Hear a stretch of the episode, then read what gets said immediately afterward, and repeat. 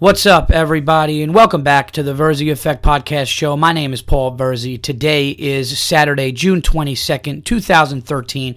You guys are listening to episode 115. Um, got a got a cool episode for you guys if you're into movies and if you're into sports. That's going to be a big dose of this uh, of this episode after um, you know what unfolded um, in the NBA Finals, which, as far as NBA Finals go, I mean, I don't know if you can get a better series than that. That was, um, I mean, Game Six of the NBA Finals will probably be something that you know, basketball fans, sports fans, but especially basketball fans will be talking about and remember forever. That was truly, truly one for the ages, an, an instant classic, and um, wow. So definitely going to be talking about that. Saw Superman yesterday. I'm going to be talking about that.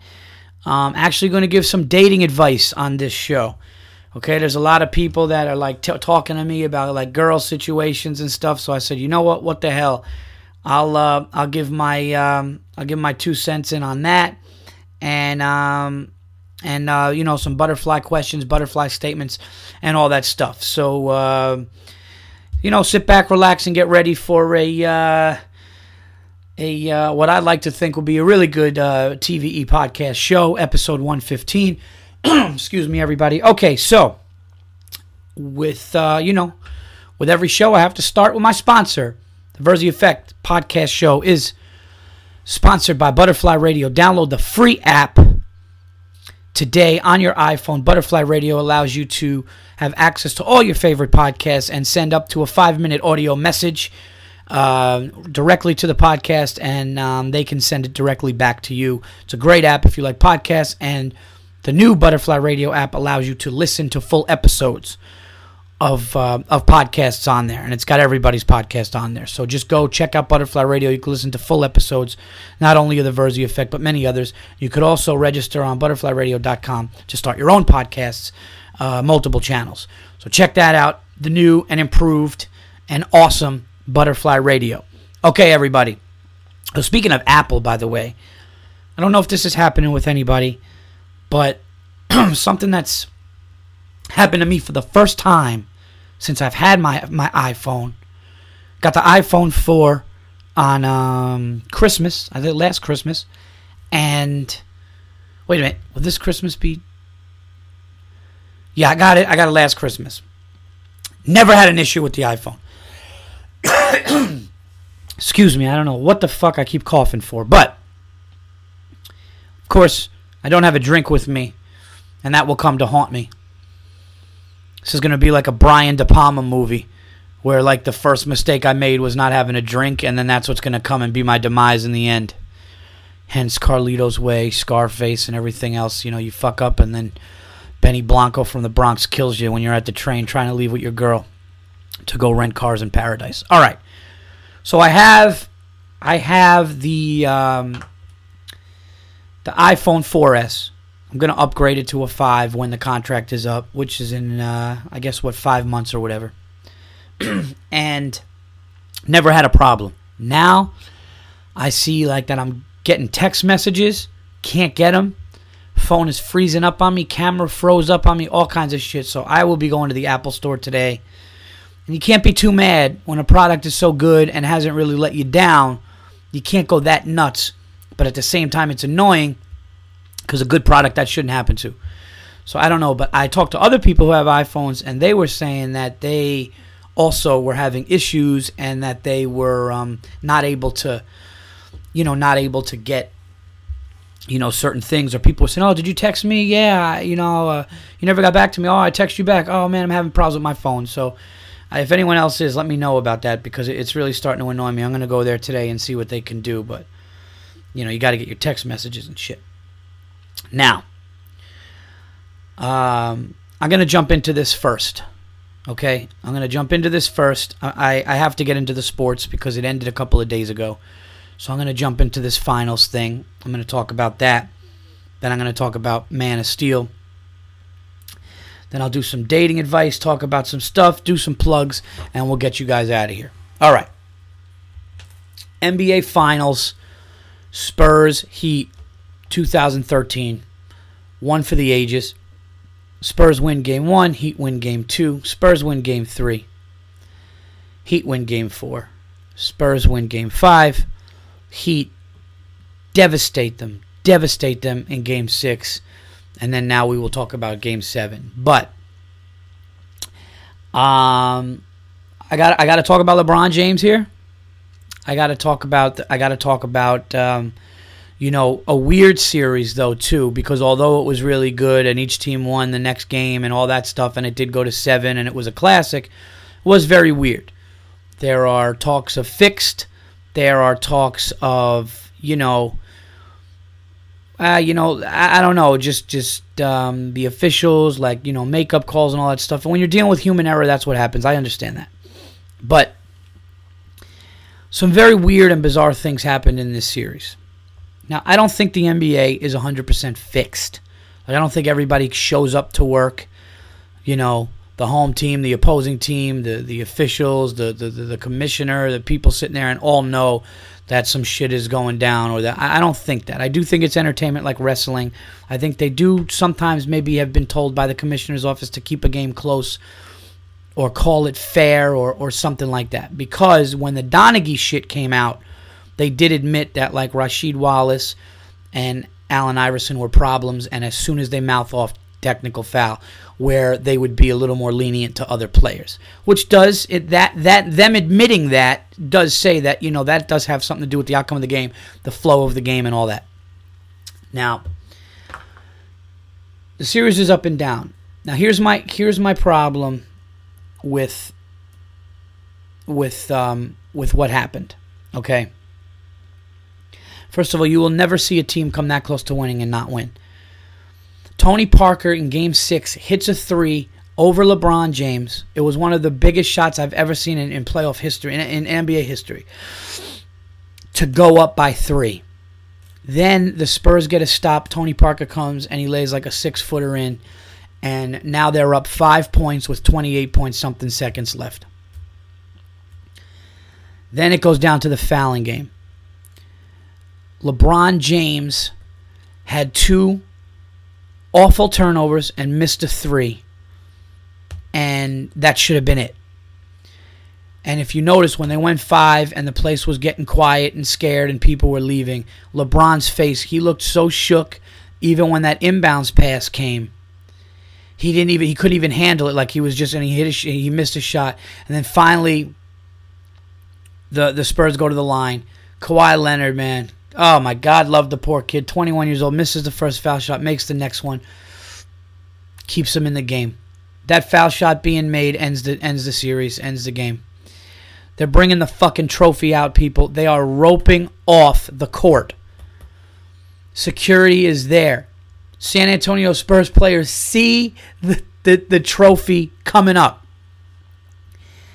the ramp or whatever, and then now you got to give LeBron credit. He stuck with it, even though he had two horrible turnovers, which should have, in fact, costed them the game. and, and, he admitted that there there was a lot of luck. And, and hey, with every championship, there's a little luck. So, and but you got to give LeBron credit because he stuck with it and he he shot after he missed a shot and he had the two turnovers which would have killed his legacy, by the way, or at least for a year, it would have been really bad.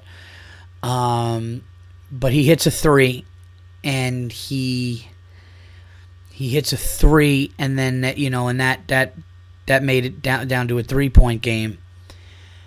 And then you know Ray Allen or that made it a two point game, and then Manu Ginobili missed a foul shot again, hit one, made it a three point game, and then with five seconds left, Ray Allen in the corner just has to step back and throw one up, and you all know what happened. He hits it, place goes nuts, tie ball game, overtime, Heat win in overtime, one of the most devastating losses you'll ever see. I, I mean, I'm a Knicks fan, obviously rooting against the Heat, wanted to see Duncan get his fifth you know, really, really did wanted to see the the Heat suffer and hurt because I'm a Knicks fan and all that stuff. Um, but the Heat, you know, the Heat won that game, and then you know going into Game Seven, it's going to be really tough. I did think that they would hang, which they did, but in the end, uh, I got to be honest. Sometimes you maybe think there's a force in the universe, man, that really changes things because mathematically, like you know when you watch poker and they see you show the hand and then the, the you know the, the the river comes out and all that, and you see the percentage. You know, one guy's got like two jacks and two fours, and his percentage of winning is 88. And the other guy's percentage is obviously, you know, it, it's so the chances of him winning are just nothing. And um, I mean, if you mathematically had to break that down, if you got nerds together to break down the probability, I'm sure ESPN Science or one of those places did it, but the chances of losing a basketball game in the NBA. And he, here's how here's how tremendously out of this world that that loss was. Here's how crazy it was. Not only are you up 5 points in a playoff game with 28 seconds left, which is less than two possessions. Okay? Not only that, but you're the San Antonio Spurs with that. You're Gregg Popovich's team with that advantage. So if somebody said to you, if somebody had a crystal ball before that game and said, Look, I'm going to tell you right now, it's going to be 28 point whatever seconds left, and the Spurs are going to be up by five points in an elimination game for the Heat on the road. The Spurs are going to be up five points with 28 something seconds left. And somebody said, "What do you think is going to, you know, happen?" And you had no idea. You just had to really. You, I mean, you're 99 percent of the time. You saw the Spurs close that out. How the fuck did I not close that out? It, it's impossible to not close that out. Like the impossible. That really was the only word for what games. What what happened in Game Six, in my opinion, was miraculous. It was miraculous. It was it was a combination of the Spurs choking and dropping the ball, a little bit of luck. Chris Bosh got those two rebounds. Tim Duncan, somebody made a good point. They said that why was Tim Duncan out of the game? One rebound from Duncan in that situation, it's over. Everything that could have went wrong. From from Duncan not getting a rebound because he was on the bench to the ball bouncing back to LeBron or whatever so he could hit a three to Ray Allen getting the ball with five seconds left, to everything, to the one missed foul shot, let you know, man, there might be some higher power saying that he should have won. Incredible game. Incredible. I mean, I was up off my seat. I mean, that was riveting. That was insane basketball. And game seven was great until the last three minutes of the game. So it was a great series. Now, to LeBron James. All right. LeBron James, I figured it out I figured him out. It took me a while, it took me a long time. It took me to take my bias away from his decision and, and, and the shit with the Knicks and the Miami Heat rivalry. I, I needed to be a smart individual and take all of those factors out of this and really be on the outside looking in. And and there's a really, really there's a part of me that likes LeBron James. I think that he got a really bad rap with things. I think that I think he had bad people in his corner. I think he's a good dude. I really like what he said at the end of the game when they won about people judging him and stuff and that he shouldn't even be there. I had a big smile on my face when he said that. So I want to say all that stuff, but but what I figured out about this guy is this. And it actually it it actually goes to him being a good dude.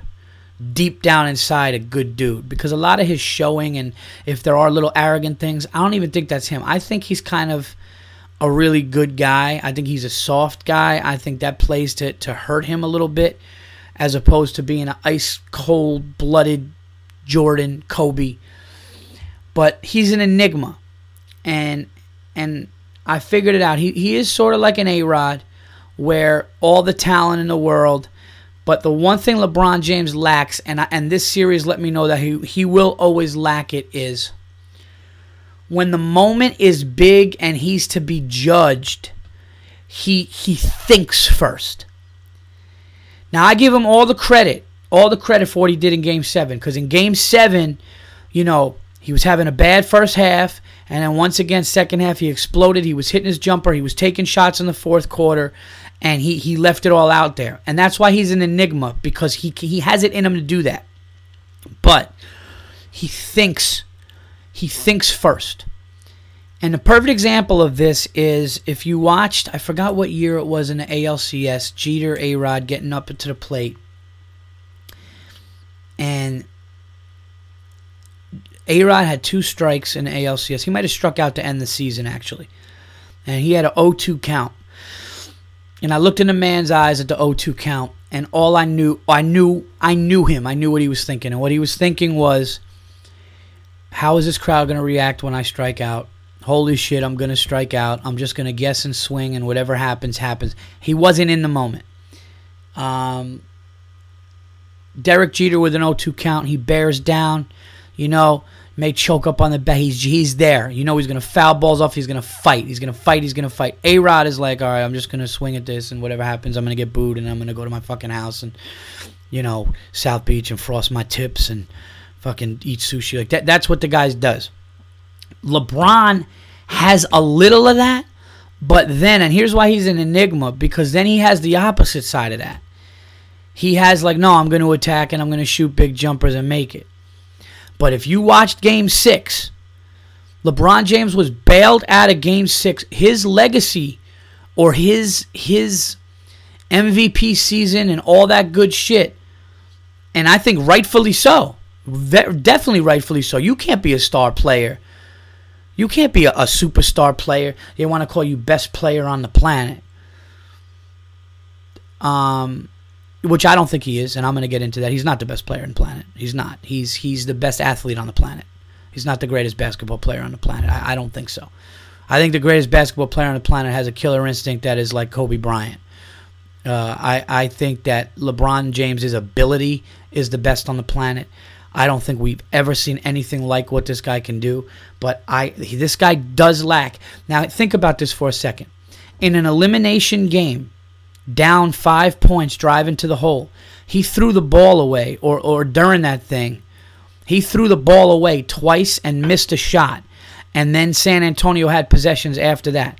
If San Antonio, what what are you saying right now? If San Antonio doesn't do that, what are you saying about LeBron James? You're saying he had a bad series. He didn't even get 20 points until game four.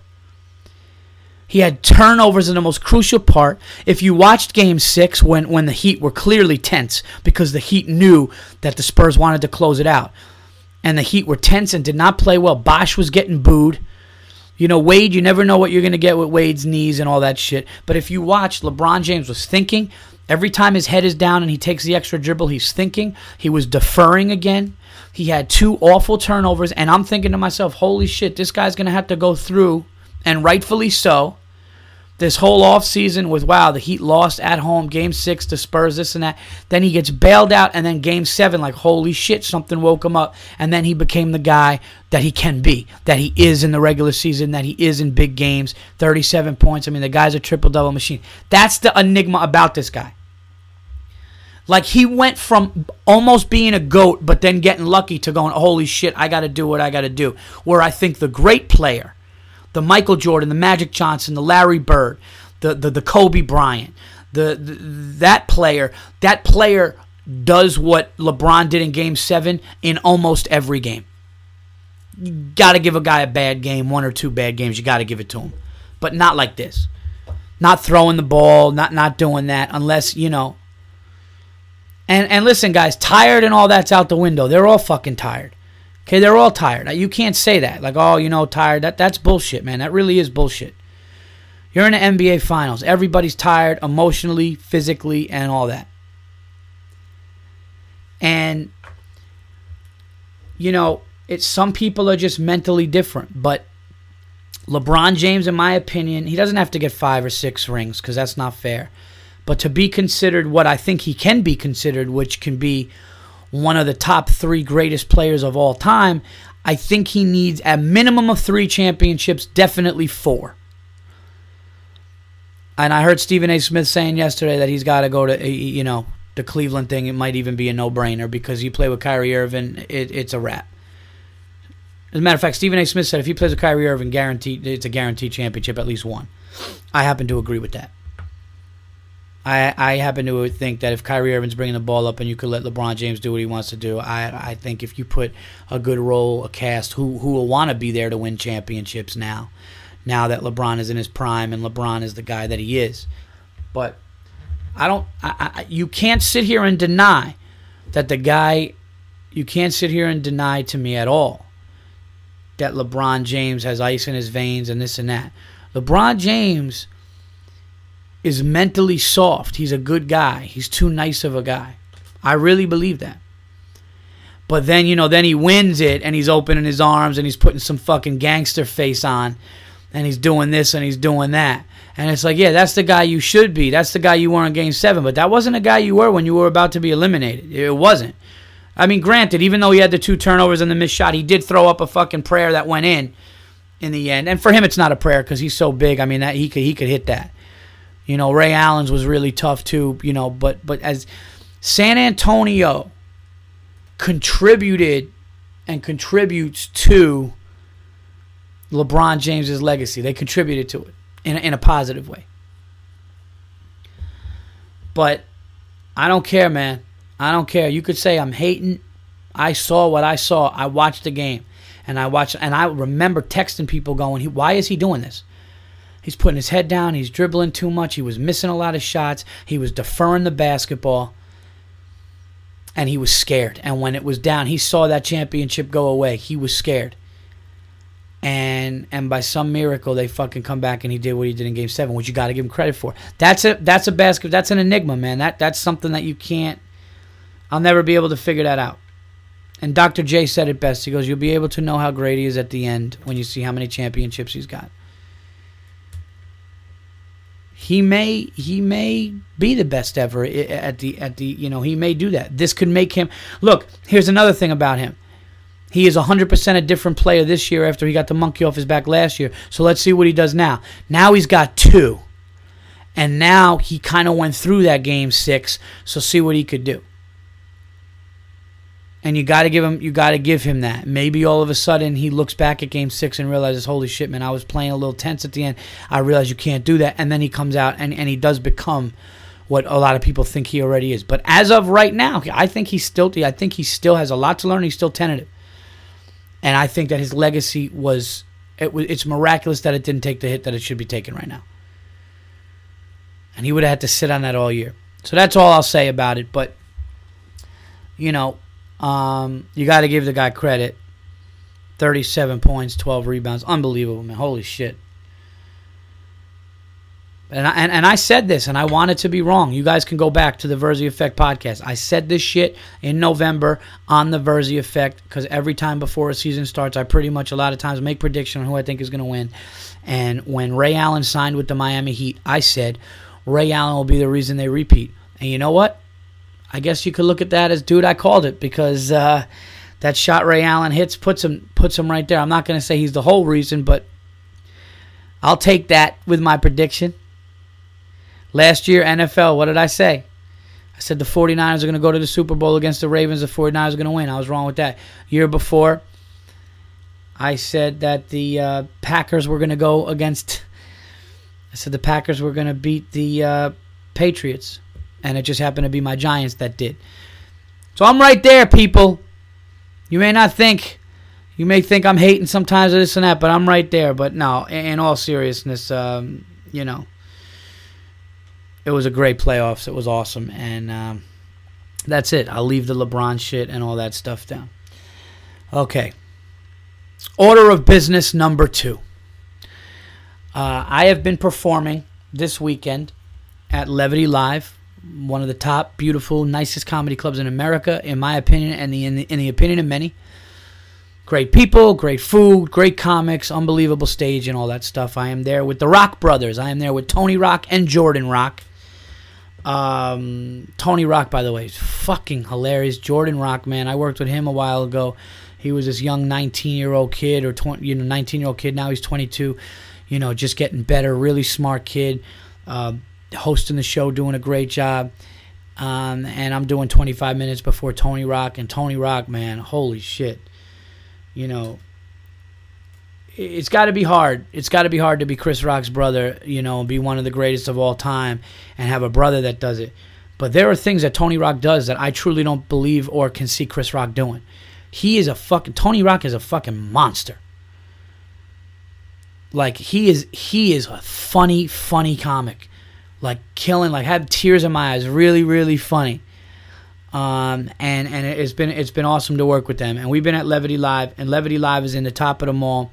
This is the most insane mall, like I've talked about before. I mean, they just in like a It's like everything. They got a yard house, like a Joe's Crab Shack, a Dave and Buster's. They got a Lucky Strike bowling alley. They got an IMAX movie. They got the AMC movie with 21 movies in it. It's, it's like it's like this gigantic place. So I, I said I got to see Man of Steel and do a review on it. And I knew I was working there, and the movie theater's right next door.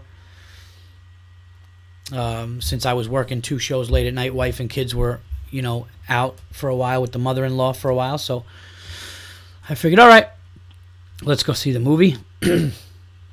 Chris Lambert, who's been on the show, comedian, comes out to the show, meets me after my second set. We go, we go to the movies. We're excited. Got my candy. Got my diet coke. I'm on this strict diet, but you know, if I go to a movie like that, I'm getting my, I'm getting my shit. And uh, what did I get? I got my, um, I got my Sour Patch watermelons. I got my Twizzlers and I got a Diet Coke. Spent a fortune on that shit. And I go in excited. Put my feet up. No one in front of me, close to the screen, but not too close. And we're in it. We're ready to go. Could not have been more disappointed with Man of Steel. It was fucking awful. Period. And I was getting nervous because I was getting mixed reviews. I had some friends going, "Oh man, you're gonna love this man. It's great." Had other people going, "It sucked. It was awful." Okay, I'm gonna get into why it was awful. First of all, there had no. It, it was. Chris said something in the middle of it, like this is like a B. This reminds me of like some kind of bootleg. It was just bad like you could tell it was all in front of a green screen. It starts off on the planet Krypton with Russell Crowe and the mother. It just had weird shit, like little robots floating in the air with tentacles and shit, and just like they made like Krypton this whole, you know, like how about sticking to the original when like Marlon Brando or whatever, when like you just you're on the thing and you could even have the bad guy getting ready to get off the thing and something happens. But how about just having like the lava and the explosions going on and you put your son in the thing and it starts that way? You know? Or how about even a cool way they could have done it was maybe having the capsule come to Earth and then do a quick flashback of how the capsule went to Earth like that real quick. Something no, this was just up in fucking Krypton, Russell Crowe, robots floating in the air, weird like liquid metal type shit, extra shit that you didn't need all done in front of green screen shit. And I'm like, all right, well, they're developing the character. Let me at least give it a chance. So we're waiting and we're waiting and we're waiting and we're waiting. And then, you know, he gets to Earth and then they have flashbacks of him, like, from like a dude, like, working, like, laying low to a, you know, to a little kid getting picked on and, like, picking up buses and shit and all kinds of things like that. And you never got emotionally connected. I, I didn't. I don't think Chris did. I, I know Chris and I, we both left really disappointed. And then, and then when Zod comes to Earth and finds him and they fight, it was, it was just weird. Lois Lane is supposed to be a flaky. First of all, here's another thing. Superman is supposed to have that. Na, na, na, na. That's fucking a must. That's a must. Gives you the chills like fucking Superman. Like that's the shit. They didn't have any of that. They didn't have any of that shit. There was no Superman music at all. Okay, that was one thing that I didn't like right off the bat. Fine, I'll put that aside. Let's see how the character develops. And it goes from him not letting the world know who he is, being an older dude or like a 30 something year old dude, then going back to when he's a little kid getting picked on, all that stuff. And Kevin Costner plays the father and he's trying to hide his powers and shit because he says the world's not ready and we're waiting and we're waiting and we're waiting. And nothing. Zod comes to Earth, says that he just wants custody of Superman, and if Earth gives him custody of Superman, he's not going to kill the planet. Superman goes to meet him, and like, and then the and then it was just fights. So it was character development, which I didn't like and didn't get emotionally attached to, to then just an hour of dudes flying into each other, throwing each other through buildings, and and shit that was in front of the green screen. That's what I really saw in the movie. Another issue I had: the character of Lois Lane is supposed to be a little flaky, oblivious, fall in love with the guy. This fucking Lois Lane was like completing missions in, or like doing shit in space. She was like, all right, I'll go up to space because if they want me up there, I'll go up there. And she's like doing shit. Understanding shit from the, like, eh, you don't know. That's not what Lois Lane does. In the first Superman, when Marlon Brando and his wife made recordings for their son when he was at, you know, his fucking fortress.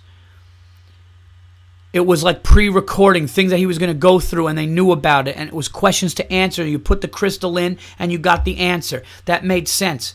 This like russell crowe was like back in the movie after he died like walking around just giving good advice about spontaneous shit that was currently happening on the ship. Like somebody who died would know that. It made no fucking sense. At all so now my twizzlers are done my Sour Patch watermelons are done. And it's just me and a half a Diet Coke. And I'm hoping and I'm waiting. And I'm like, all right, even if the last 45 minutes of this movie is gangster, I'll at least salvage something. No. There was one part of the movie I liked. One part where I got a quick chill and I go, oh, this is awesome. Please just continue like this. And it never happened. And it was when Zod like did something to Superman's mother or threw her or like you know he threw a car into the house and like kind of pushed her on the ground. And Superman just looked at him and lost his shit and just starts flying with him in the air punching him going don't ever talk to me like don't ever do anything to my mother. That was fucking cool. And then it was just destroying a city. That's what they did. They just destroyed buildings. Buildings fell. People ran. You know there were eye lasers and things falling. And you just saw little dots flying around getting thrown into buildings and that's what it was. Could not have been more disappointed. And I got news for you, comedy fucking nerds. Who who? Uh, I'm sorry, comic book nerds. Well, you probably you actually you probably are a comedy nerd if you're that much of a comic book nerd. But um, let me correct myself here. You comic book nerds who shit on Superman Returns. Superman Returns wasn't great. I'll give you that. But at least Superman Returns tried to stay true and real. There was music. There was Lois Lane not knowing who he was at first. You know? The problem with Superman Returns is the casting wasn't good and the ending was terrible. But they had something there. And they just can't get this movie right. They can't. They can't get Superman right. That's why I think it needs to go to J.J. Abrams, who did Star Trek and who's going to do Star Wars. I, I really, that guy's the man. But I waited all summer for this and I know it's only the end of June, but I waited for like from like March and April, knowing that this was coming, just getting excited, getting excited, and it was just th- devastation in the city, the city falling apart, you know, bug-like shaped spaceships flying around. That's another thing. Like on Krypton, Russell Crowe was like flying around like on a fucking uh, on a dragonfly with a saddle on its back, a dragonfly or whatever. You know, like it was uh, like Avatar. It was stupid. It sucked. It was really disappointing. It was really disappointing.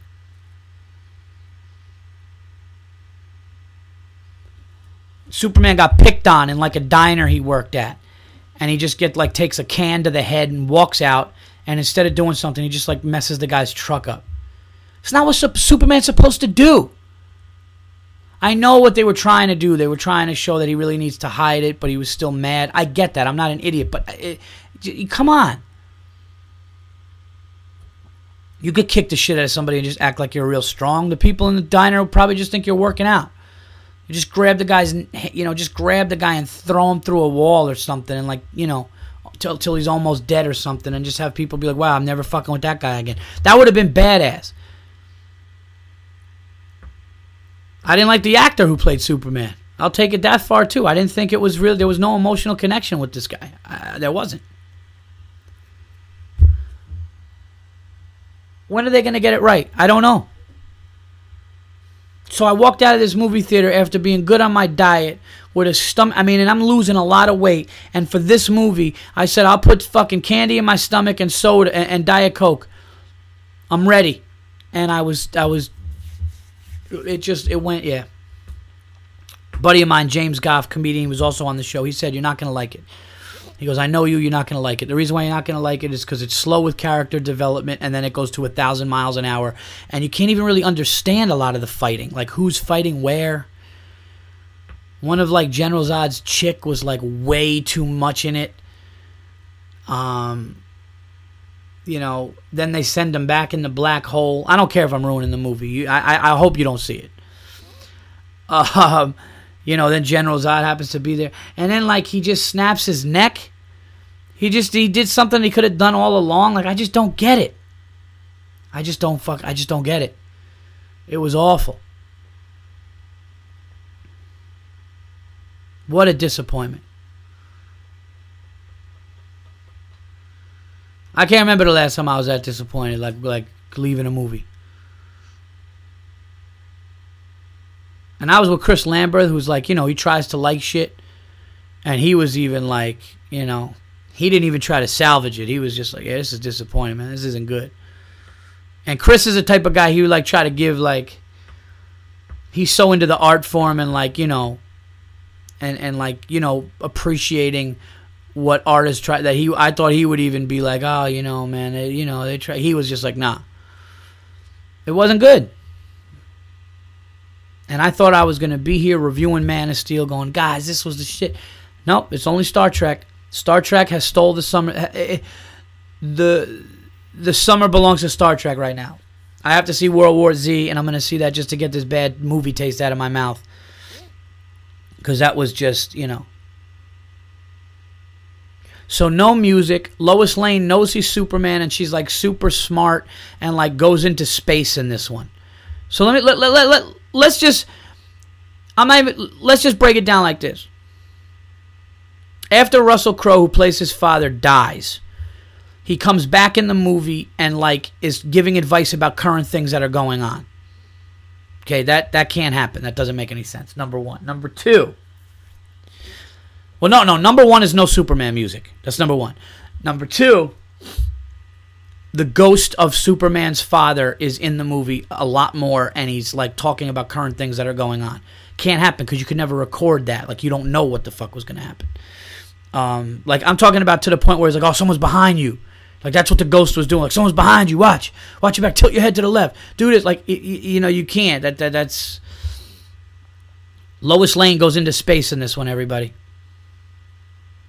It was just a bad movie experience.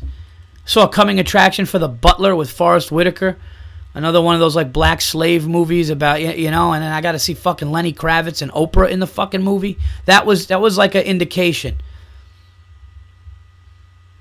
That was like game six, Spurs losing, like letting you know game seven, it was pretty much going to be a wrap. That's what, you know, the Butler coming attraction was like game six. And, you know, and Superman was Oh my god, it was just bad. I wanted to be I want Superman to be what he should be. Oh, here's another thing too. Somebody made a good point. I think it was Dave Stein from Hey My Man podcast who um, Oh, I got to actually get back to the butterfly thing. I didn't do that. I'll do that after this. So I'll finish up with this Man of Steel, and then I will talk about the butterfly question, and then I'll talk about some dating shit, and then we'll end it. So yeah, I got I was getting Facebook comments and people were talking, and someone said, "Yeah, no kryptonite." There was no kryptonite in this, guys. No kryptonite. Superman's only weakness, not in the movie. So no Superman music, no kryptonite. I don't know what they're trying to do here. Are they trying to show me that he's strong and he's got lasers in his eyes? I I I, I understood that from when I was eight years old. I get that.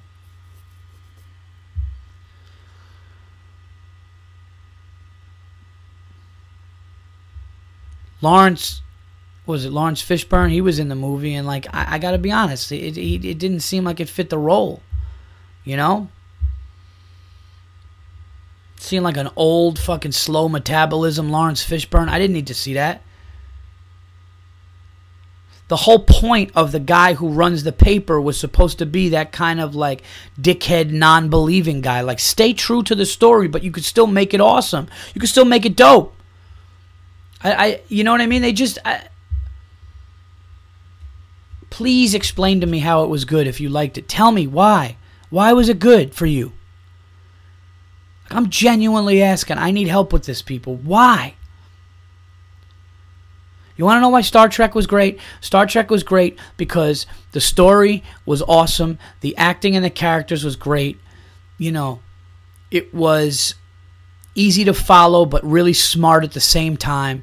It wasn't just all in front of a green screen, or if it was, it didn't even look like it was. I mean, they were because there were actually times where they're like walking into places, and when it did green screen, it didn't look like this. I guess when a guy is flying around and stuff, it's going to obviously look more. I get that, but so much of of just the buildings falling and people running in front, like so much you knew. I'll tell you another thing I didn't like, and I know I've been picky about this about movies too, but General Zod played by Michael Shannon, he had a scar on his face, and and I, I leaned over to Chris, and you could actually see it was like Hollywood makeup scar, and I know that it's makeup, of course, but it was done bad. Like during the editing process, I would have looked at it and be like, yeah, you could kind of see that that's like rubbery plastic right there. I don't want to see that. That actually does take away from the movie for me. You know, like get that shit right. Disappointed two thumbs, two toes down, everything down. All my digits down. All 10. Toes and fingers down. Now I gotta wait another three years for them to probably make another bad one. They haven't made a good Superman. But I'll tell you right now, Superman Returns is better than this one in my mind. I, I just because I, it was just, I don't know. It was just more true to what Superman should be. And when he's flying and, and like, you know, he gets his strength back, you hear the music coming up. Like that's that's what I want.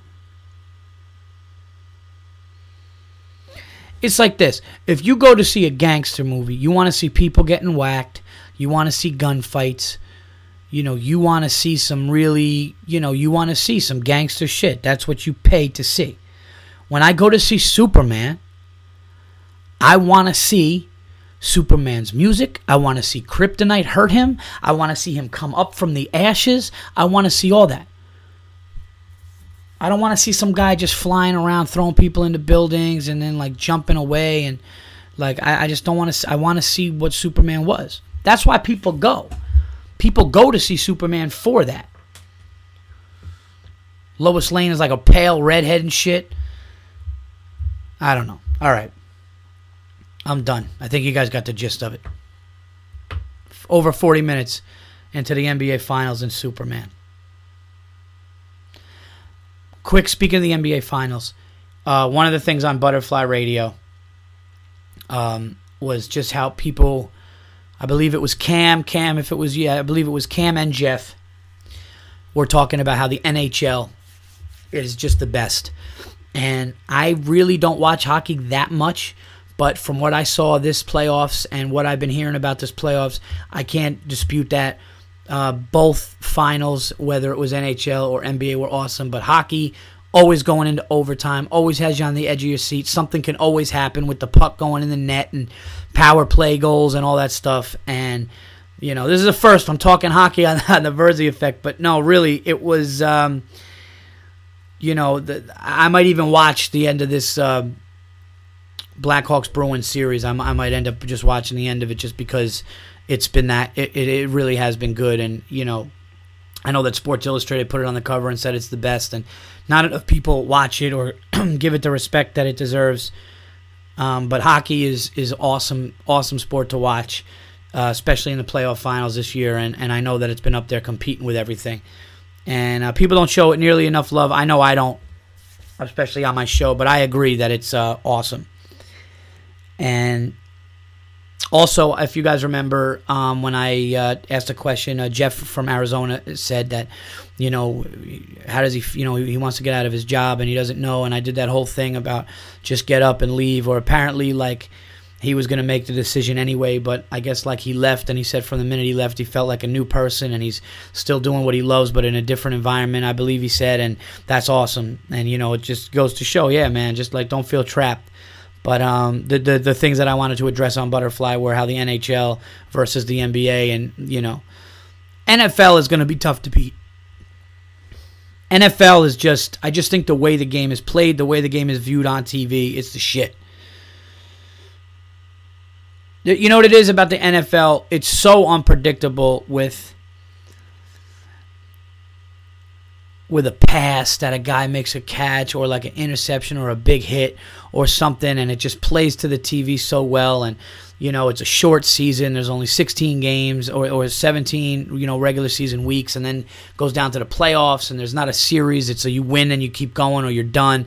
So i think like the whole thing with you know with the uh, nfl is different you know compared to nhl or nba but um, i do know and i don't want to i want people to know that i know that the nhl is awesome and i, I really am trying to get into it. I, I when i was a little kid my uncle took me to an islanders game but I live way closer to where the Rangers play. I never made a decision on who I would be. I, I kind of leaned towards Islanders, but now that they're going to Brooklyn and they're going to be called the Brooklyn Islanders, I don't know if that's something I'd want to do. Um, you know, I, I don't know. I can't see myself getting a hockey jersey and getting nuts. I don't know if I ever will, just because growing up in New York, it is so much into Yankees, Knicks, and Giants that, or Jets, or whatever, Mets. It's so into baseball, football, and basketball, I should say be selfish given my teams, you know. But I, I, I, don't know. But I do know that the, the NHL is, is has been awesome uh, for playoffs. All right, everybody. Dating advice. Here we go. This is a first. Uh, oh, unacceptable for the week is Man of Steel. No Superman music in Man of Steel is unacceptable for the week. You cannot make a superhero movie. Okay, there's Batman music, even that, duh, like you know that that fucking. Uh, how does it go at the end when he's like, like you know that the whole fucking thing when he's driving away in a motorcycle and it's like, I can't fucking do it. You know what I mean? They got that. Um, they got you know even the Amazing Spider Man had like a theme to the Spider Man thing. You gotta have that. You can't do like a Jason Voorhees killer movie and not have the. Ch- ah, I mean, that wouldn't be a game changer for me, but it would be cool to at least hear it once because it stays true to it. But Superman,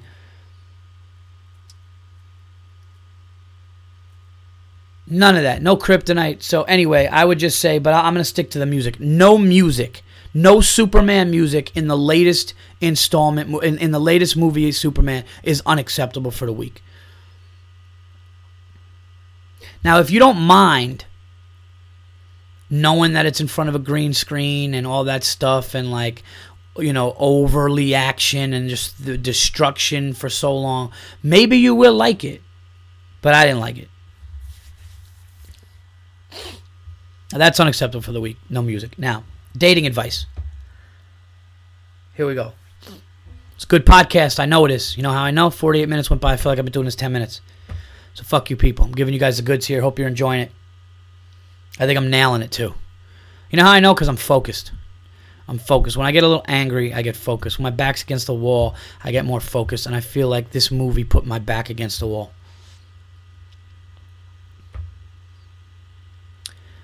A lot of guys tell me about their women. And they say things like, uh, man, you know, I just don't know how to handle I used to do that. I used to be there. You know, I was in a lot of relationships.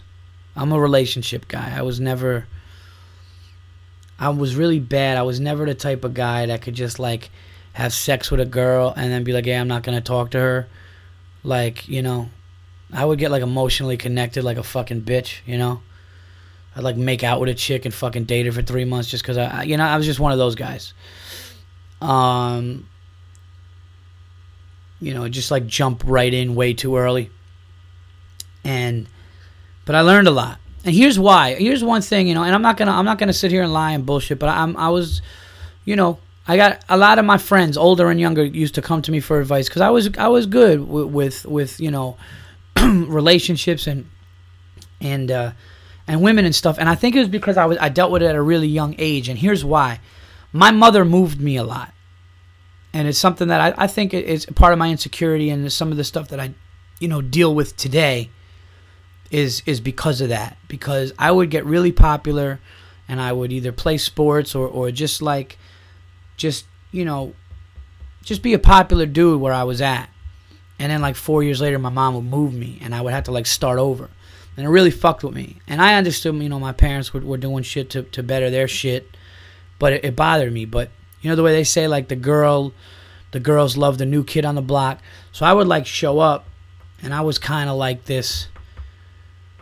I heard a girl say something once about another guy. She was like, "Yeah, he's mysterious." I don't know if you'll call it that, but I was like this new fucking guy showing up, and you know, when you talk to me, I was outgoing and stuff, and you know, I, I you know, my personality. I was one of those, you know, I had I, I didn't just sit there like I would talk to you if you talk to me and shit, and um, girls liked it, so they would come up to me young, and I kind of understood young, like, you know, uh, this is you know, girls wanted to be around me more because I was always new, so they like liked me more, and I was like, oh shit, like I'm I'm, I'm the man, but it was probably just because I was a new kid on the block, so to speak. So I dealt with women a lot. I dealt with girls, women, whatever you want to say, younger, and, and I started to realize like what they did, and the best advice the best advice that I could give anybody who is wants to be with a girl um, doesn't know how to react because the girl is always changing her stance on where they're at the best advice I would give would be to say walk away I remember a long time ago when I was first starting doing comedy I was like 21 years old and I was uh, selling phone cable internet door to door in Manhattan and Queens and all that and I remember going to work and I was telling one of the guys, he actually didn't end up leave passing the train or like he ended up leaving before the, our training was over. But in training, this one guy was talking about this this this uh, girl that I was trying to get with. And I'm like, yeah, man, I'm close, man, I'm close. I think she likes me, but I don't know.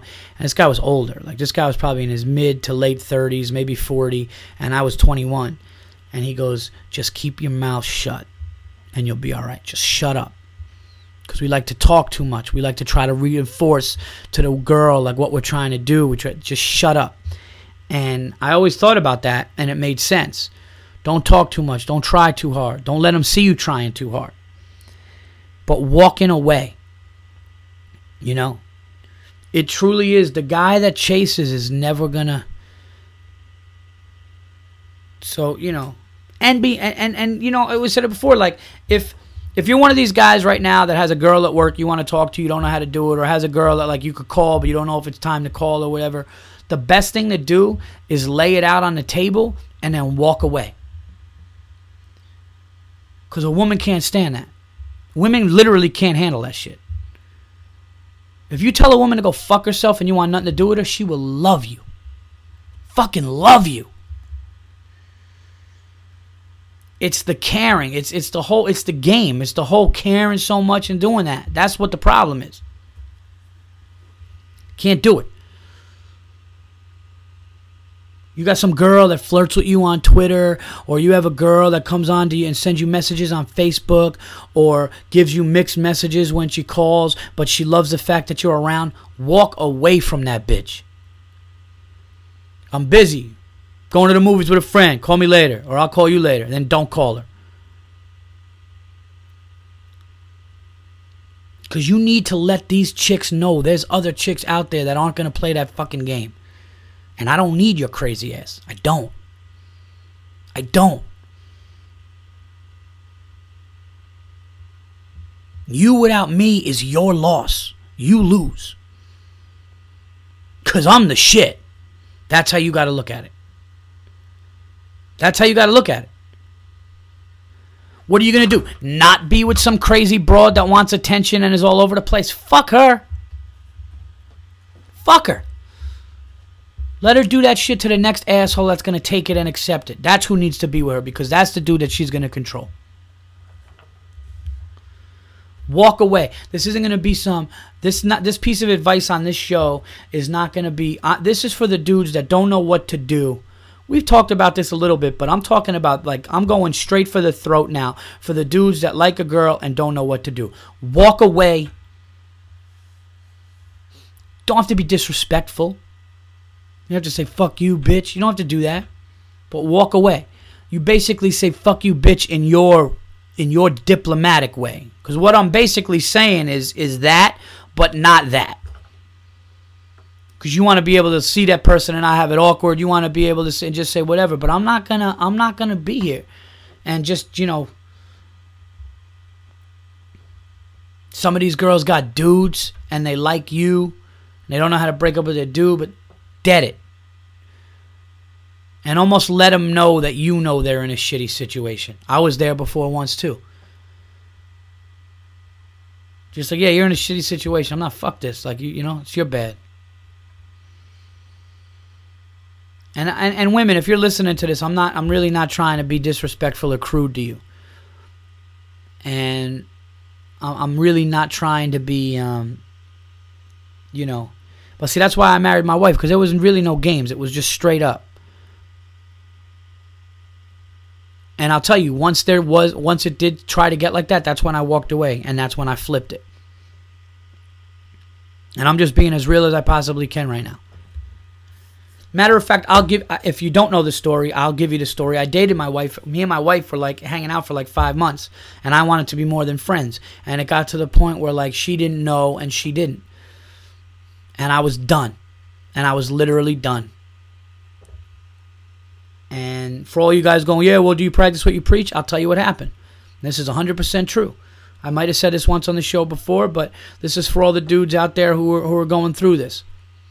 And I said to my brother, man, this chick, man, like, I, I just, you know, I'm trying to be nice. We hang out, but, like, I don't think she wants more. And I'll never forget, my brother just goes, dude, it's her loss. It's her bad. Just whatever. Forget it. Let's go to the movies and it was the most it was like this easy i'm like oh my god yeah you're right.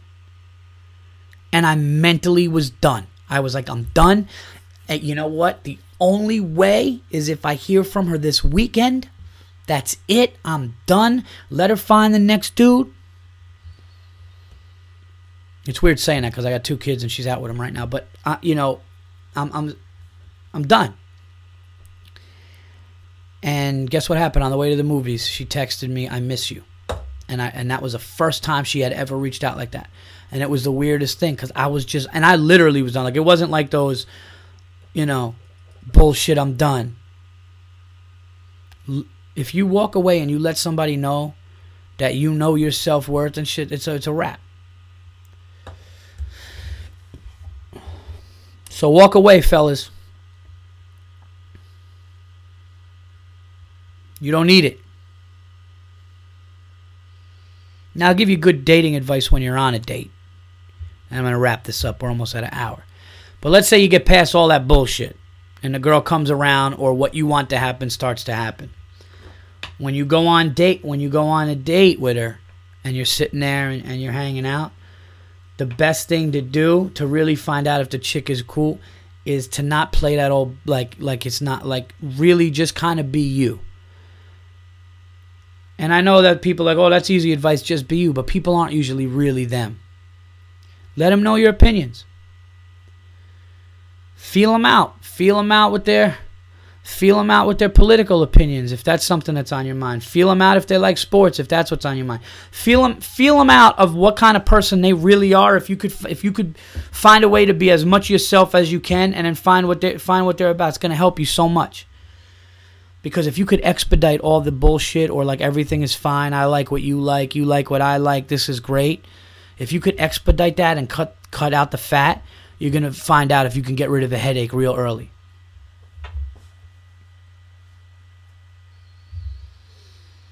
But don't you don't need anybody.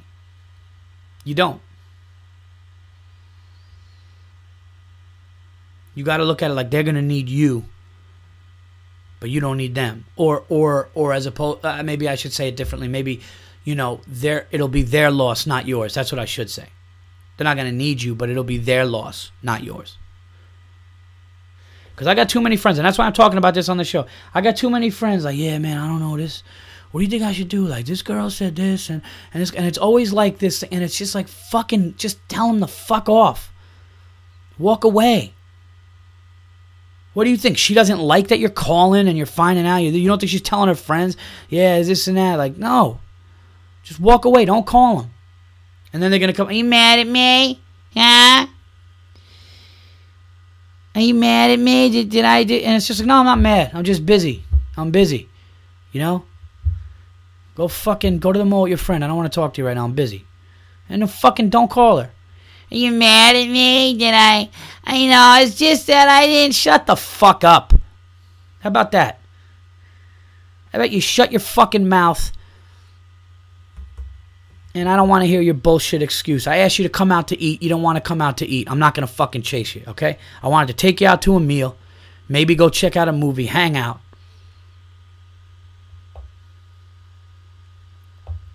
Maybe fuck you in the end. No, no, and that's the thing. You can't do that early anyway. If you if you're serious. I just didn't want to go out because you know, like my friend wanted to go out and eat. You know, she's going through problems with her boyfriend. Fuck it then. Go out with your friend and talk to her about her boyfriend. But I'm not gonna be the dude that you're gonna go out with her and talk about. I'm telling you guys, listen to me. Walk away. Walk away. and watch how you flip it because that's what you're going to do. You know, I was just kind of like, you know, I didn't know what your intentions were, and I wanted to see if. No, fuck you. Or then you get the girls who's like, well, you know, I didn't want to go out on a date. I don't know why I start talking like a dude for a second. That'd be weird if she was like, yeah, you know, I didn't. But then you get the girls who are like, hey, I didn't want to go on a date with you because I didn't want you to get the wrong, you know, I didn't want you to get the wrong impression because, you know, right now I'm going through something. I just broke up. So I didn't want you to think that if you took me to Applebee's, okay, fine. Fine. And then just don't ask her again. And then she's going to realize, oh, this dude was going to take me out. And then you go and just keep moving and do what you do.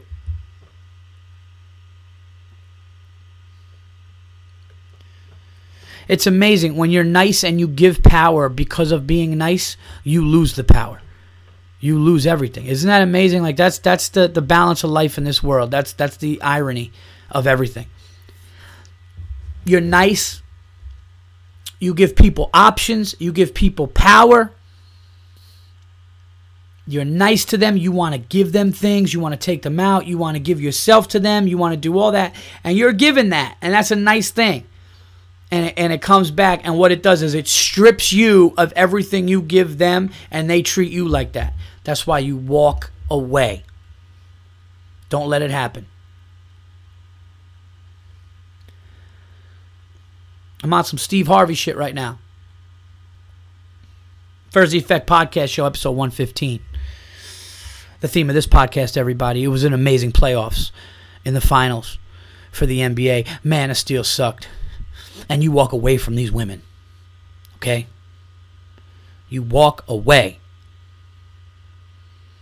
I want every man to do one thing for me this week if you're going through what I'm talking about with a woman. This is what I want you to do. I want you to do it.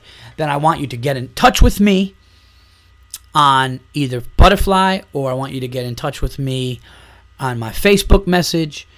Um, you know, if you have a podcast and you want to talk about it on your podcast and then send it to me, however you want to get in touch with me, get in touch with me. But this is what I want each and every one of you to do if you're going through this with a girl. She's giving you mixed signals. You don't know. You like her. She acts like she likes you one day. She acts like she doesn't like you another day. It's driving you nuts. It's preoccupying your thoughts. This is what I want you to do. I want you the next time you communicate with this individual to say the following things. Okay? Now, I know right now you guys are paying attention real good. I know you're either at your cubicle or you're on your treadmill. You had to slow down the treadmill a little bit. like doot, doot, doot, doot, doot, doot, doot, back down like you know you stop the incline on the hill you're like level now or even going downhill you're in the car hoping traffic comes Here's the thing. I got guys whose wives do this shit too. Real quick, I'm to get to what I want you to do. I got friends who are married who were like, "Oh yeah, no, she she was, you know, she needs it." Or, no, no, no, her family. She's got to, you know, we got to, you know, it's it's about her family and and seeing her family and and what she wants and what she does and what she does. That's that's fucked up too. And those guys need to put their foot down and say, "You know something? I've been good enough this long fuck you. We're doing it this way, this time. Period. You got to put them in their place, man. I'm serious. And I'm not trying to act tough, you know? I'm really not. Because my wife appreciates the fact that sometimes I'll come at her in a certain way, but she also doesn't appreciate it and goes at me and puts me in my place. And that's what it is. It's a give and a take. That's what a relationship should be. You know, if I'm out of line, my wife will be like, that's fucking ridiculous. You know something? Like a man, I'll go up to her and I'll apologize. And I'll be like, you know what, you're right. But my wife also appreciates that I'm not some pussy who's going to take it. And there's a lot of dudes out there, well, you know, my wife, she she definitely wants to do this. And I don't want to, you know, I don't want those problems and stuff. That guy's a fucking pussy, man.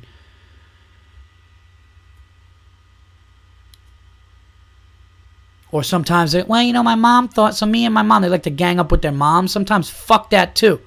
Nick that shit in the butt. Be like, oh really, really? You and your mom are talking? Well, here's here's the here's the best part. Um, I didn't marry your fucking mother. Do you understand that? Even though she was there that day, uh, I didn't fucking marry her, nor do I give a fuck about her opinion. So let's get that out of the way right now. And number two, we're gonna get through this shit together, not you and your fucking, you know, little fucking huddle huddle up with people that are not me. How about that? I'm telling you guys, if you're married and your wife does that shit to you, and I know some of you guys are listening to this, don't let that shit happen because they will fucking make you do that shit to your grave, man. And again, this isn't some tough guy shit. This isn't an F woman thing. If you're taking that from this thing, you're not paying attention to what I'm saying. I'm saying it's a two way street. I'm talking about guys that get taken advantage of. That's what I'm talking about. I'm not talking about regular, you know, relationships, which it should be when the woman does the right thing. And ladies, this goes for you too. If you got a man doing this shit and he's trying to run everything and tell you everything, you need to put your foot down and go, no, fuck that. This is a dup, this is a two-way street right now. But the, the, the point of the podcast for anybody going, well, why is he picking on women? No, no, no. What I said at the beginning of this segment was that I have friends that are going through this with women. They don't know how to deal with it with women. And that's what I'm saying, how to deal with it. I'm going from my perspective because I'm a man. If I was a woman, I'd give you that perspective. I'm a man, I'm giving you the perspective that I have from going through this shit. But it's not too late for you married dudes who handed your balls in a long time ago and you cut your fucking balls off and they're sitting in your wife's purse right now while she's walking around, you know, New York and company, and you're sitting outside looking over the balcony contemplating whether you want to jump over the fucking thing. I'm talking to you. Don't let it happen. Put your foot down with some things. And you know what you do when you do when they look kind of shocked? Like, wow, this isn't like you. Yeah, I know it's not like me because you've been kicking the shit out of me for the past fucking 10 years. That's why. This is me now. This is not how it's going to go down. Go fuck yourself if you think it is. Here's what I want you guys to do, though. If you're going through this shit with a girl. Oh my God, the Virzi effect just got real. You know what? Fine. Maybe I'll lose 10 women listeners. That's okay. They're not paying attention if, if, if I lose them, they're not paying attention.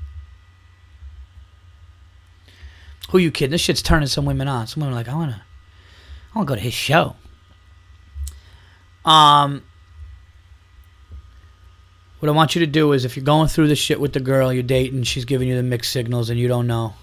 One day you think she's throwing you an alley oop, and then the next day she's throwing it out of bounds, or you're just really confused. Next time you talk to her, be a little more distant and I want you to go, look, you know, um, I tried to chill with you. I tried to hang with you. That's what I wanted to do. I like you. I think you're really, think you're really cool, and that's, you know, I would love to hang out with you. That was my whole point. But like the last thing I want to do is be a bother, and the last thing I want to do is put you in a position where you don't know. So like I'm just kind of, you know, whatever you want to do, do. But um, you know, I'm kind of, I'm kind of done with this right now. So good luck to you, man. I hope you find a good dude. I hope you get, you know, find whatever the fuck it is you're looking for, you want. That's great. But I'm, I'm, you know, I really don't want to be the dude to a make you feel like this, and and also I can't be like, oh man, I really like this chick, and um, you know, I, I really like this girl, and and you know, I would love to hang out with her and stuff. I can't be that guy who wants that and then just getting mixed signals and thinking about it. You know, I'm just, I'm just, I'm, I can't do that right now. I'm not at the point in my life where I could do that. So um, you know, good luck to you. You know, I hope you find whatever, but I'm I just can't. Not gonna play this game with you. You know, but I still think you know everything's cool. I wish you the best, and then just fucking bounce. Watch what happens, everybody, when you do that. And you'll know because a real good girl, a smart woman, would actually go, holy shit, man, this dude just totally came at me with some real stuff, but he doesn't want to put himself through stuff, and he's actually making this make sense for me. Um, I have really something to think about. And you'll get your answer. You'll know. That's what you got to do. Too many dudes are afraid of that.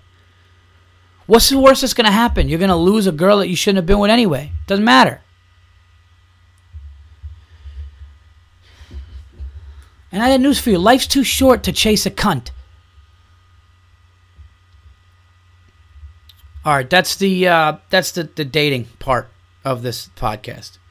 I'm not gonna lie to you guys. Um, I I think this podcast is probably gonna be one of my favorites. Um, I've enjoyed speaking to you people today. I've enjoyed destroying Man of Steel. I've enjoyed talking NBA. I've enjoyed answering my butterfly people. I've enjoyed this podcast. Um, and we're an hour and 10 minutes in, and I really feel like I just started. This is a good one. So you got to bear with me if the next two are awful. I'm kidding. I would not do that to my listeners. So that's it, everybody. Let's get through some plugs here. Okay. And let me know, with all the advice I gave you, that should be a t shirt. Life's too short to chase a cunt. That's mine. Copyrighted by Paul Virzi. Do not use that. Uh, let me know what happens, man. And I, I was serious. Like I, I, I mean, I know that I, you know, sometimes you can sound like I'm joking and stuff like that, and and you know, but I, I'm really being serious. I want you to do that. What I just said. I'm really, I'm telling you, that's going to really help you. And, and and if you are a guy in a relationship who, man, maybe it's too late for me. No, it's not. You just got to say, just be like, listen, I feel like this hasn't been a two way street, and I feel like it's been unfair. Let me know what happens, guys, with both situations. Whether you're in a relationship that's serious or you don't know if you're gonna with some girl, please feedback on Butterfly. Comment me, however you want to do it. I'd really love to know. I'll talk about it, man. I'll shout you out, and we'll talk about the situation. But see, I don't want my Virzi Effect listeners to only be know- knowing about sports and comedy and movies. I want them to know all the shit in life. The only thing that I would never really be able to help you guys with is math and science. And that would be a really shitty podcast if that was one thing that you could learn from me. All right, plugs for the week, everybody. What do we got going on? Tonight is Saturday. I'm doing two shows tonight. This will be posted up beforehand, so if you listen to this, you maybe can make a show. I will be at uh, seven o'clock and nine thirty. I will be opening for the hilarious Tony Rock at Levity Live Comedy Club in West Nyack, New York. Tomorrow at 7 o'clock, I will be also at the Palisades Mall opening for Tony Rock, which is the last show of the weekend. And at 9.25, I will be doing a spot in New York City tomorrow night. That's right. I have a seven o'clock show at Levity Live tomorrow, opening for Tony Rock, and then at nine twenty-five, I have a regular spot at Stand Up New York on 78th and Broadway tomorrow night. I have a busy Saturday and Sunday here of shows, trying to bust out these new jokes and new material. That's that's kind of what I'm trying to do right now, and um, and that's it. So if you want to come out to a show, I'm gonna try to see uh, WWZ. before the next podcast. Actually, I think I'm definitely to see it because I got to get the Man of Steel thing out of my system. Need to clean my palate, so to speak, get that bad movie taste out of my mouth. So I may see that this weekend, and I will review it next week for you. Also, I don't know if you guys saw it, but the brand new paulvirzi.com is up. It's getting, uh, it's been the best pod. I mean, it's been the best uh, website I've ever had, and that's, I mean, if you look at it, you'll see it's a way more professional design. It's, it's just great and I'm really happy with it. Uh, everybody gave me really positive feedback. It's got all up to date dates and shows, and there will be more added. Um, it also has the latest clip of me from the Artie Lange show on it, and it's uh, it's just much neat, cleaner than the other one, and uh, I'm really happy with it. So please check that out. Also follow me on Twitter at Paul Virzi. You guys were awesome. This is uh, episode 115, and um, look at this. Without even knowing, episode 115 is going to end in an hour and 15 minutes because I am at 114 and 20 seconds. So um, that's it. Uh, please, Butterfly Radio message, download the free app Butterfly Radio. Also, uh, more uh, comments on iTunes. We'll keep growing this thing like we have been over the past two years, and I appreciate you all. Make sure you tell a girl in your life that's doing this to you what I said. Okay?